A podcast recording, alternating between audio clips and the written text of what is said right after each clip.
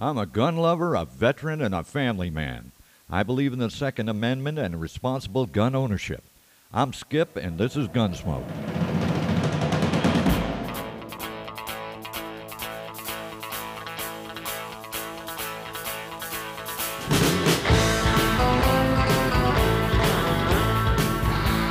Hey y'all, we're back. Well, I'll tell you what. I've got a I got an email from David Liu. He's out in California, and he wanted to hear the Zastava CZ99, and also got one from Monty out in Nevada, and he wanted to hear about Winchester's new model 1873. So we'll talk about that.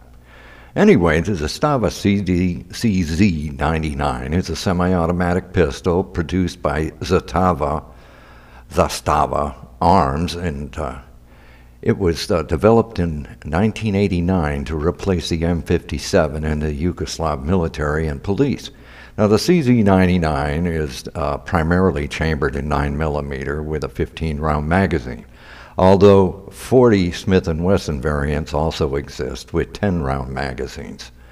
Now, the pistol was designed in 1989 and um, by Bozidar Blajovic.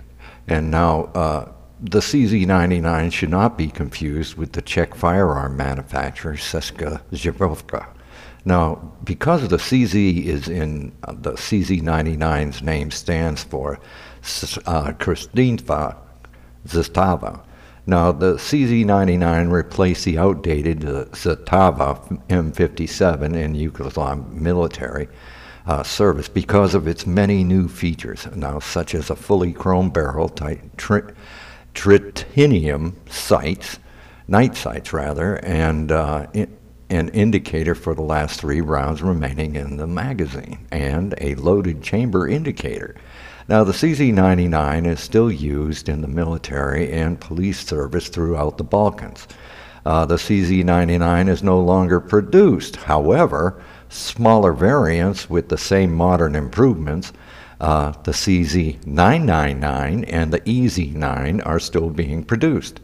The CZ999 and the EZ9 are almost identical to the CZ99.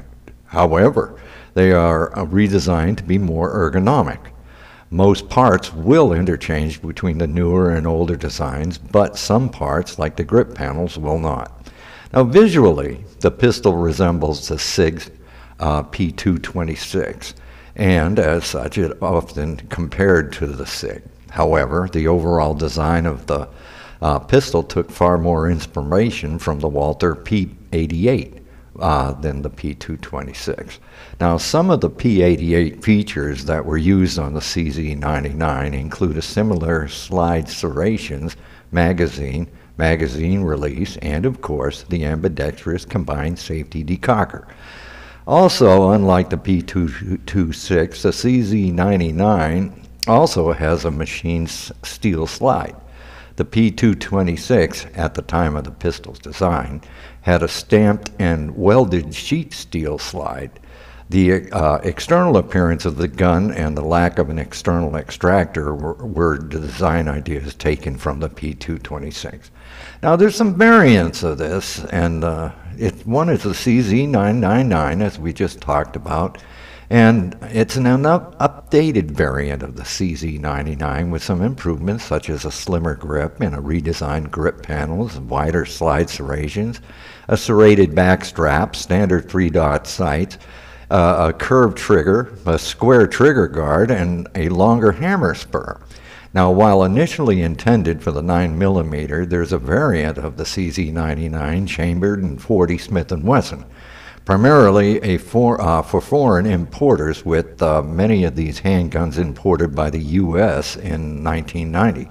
Now, over time, though, the newer versions of this firearm have been developed the Zastava CZ999 with DAO and D- double action single action selector, as well as the CZ999 Scorpion without this selector.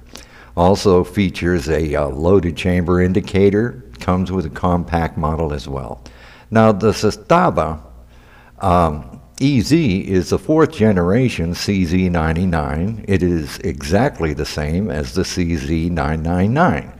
However, it has an underbarrel Picatinny rail for mounting lights and accessories and larger ring hammer. And um, service and personal defense guns, single, double action, ambidextrous safeties and stuff. And the CZ999 and EZ9 do accept standard CZ99 magazines, and but they will not accept all CZ99 parts, such as the grip panels. Also, the CZ999 and EZ9 exist in two calibers, and there are compact versions of both. So, now you got the KSN Golan. That's an Israeli clone of the CZ99, with uh, rights being purchased after Zastava halted production. Uh, though the Golan lacks the uh, CZ99's loaded chamber uh, indicator and has a shorter slide and barrel, different grips, and other minor cosmetic variations from the CZ99. And it's virtually identical in internal design, and some parts are interchangeable between the two. Now you get the Tressitu uh, TZ99, and that's a South African clone of the CZ99. In the early 1990s, a South African company, Tressitu, entered into licensing agreement with Zastava uh, to produce a licensed copy named the TZ99 offered in both 9 millimeter and 40 Smith & Wesson. Now, it, it was only produced for a short period before the company went out of business in the mid 1990s. A number of TZ99s stored from the dissolution were imported to the U.S. in the mid uh, 2000s. Well, hope we covered it all for you, David. But anyway, uh, Monty wanted to hear about the Winchester's new model 1873. So we'll give you a little history and then we'll get up to it. And it seems well established reputation of Winchester rifles has induced certain parties to offer for sale other makes of guns such as improved Winchesters. Now, we desire to com- uh, caution buyers that all guns made by us, talking about Winchester, are stamped on the barrel or lower tang. Now, they, they would say manufactured by Winchester Repeating Arms Company. All guns bearing these stamps are guaranteed by us if used with the proper ammunition of the manufacturer. So read in part the caution purchases and page two of the March 1891 Winchester Repeating Arms Catalog, right under the sectional drawing of the model of 1873's action. And that's what they used to put on there in all this. But anyway, the Winchester model of 1873 has been called the gun that won the West.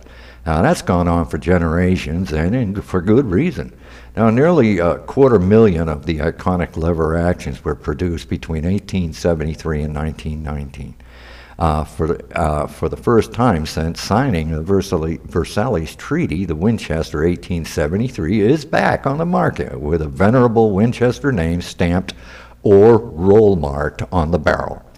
Now, recently at Brian Lebel's Old West auction, the only known photograph of Billy the Kid extant sold to William Koch of uh, Palm Beach, Florida for 2.3 million bucks. Now, that's making it the most expensive historic photograph ever sold. Now, it was taken on the front porch of a building in Fort Sumner, New Mexico territory during the fall of 1880. Now, the image shows a confident William Henry McCarthy uh, Jr. holding a Winchester Model 1873. Now, books on the Old West are full of photographs of cowboys and the like posing with their favorite rifles. More often than that is a Model 1873.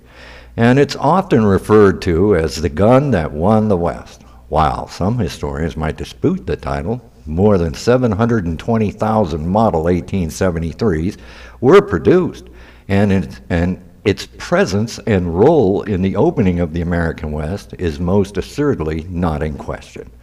Now, Oliver F. Winchester was born in Boston, Massachusetts, and was a prosperous clothing manufacturer in New Haven, Connecticut.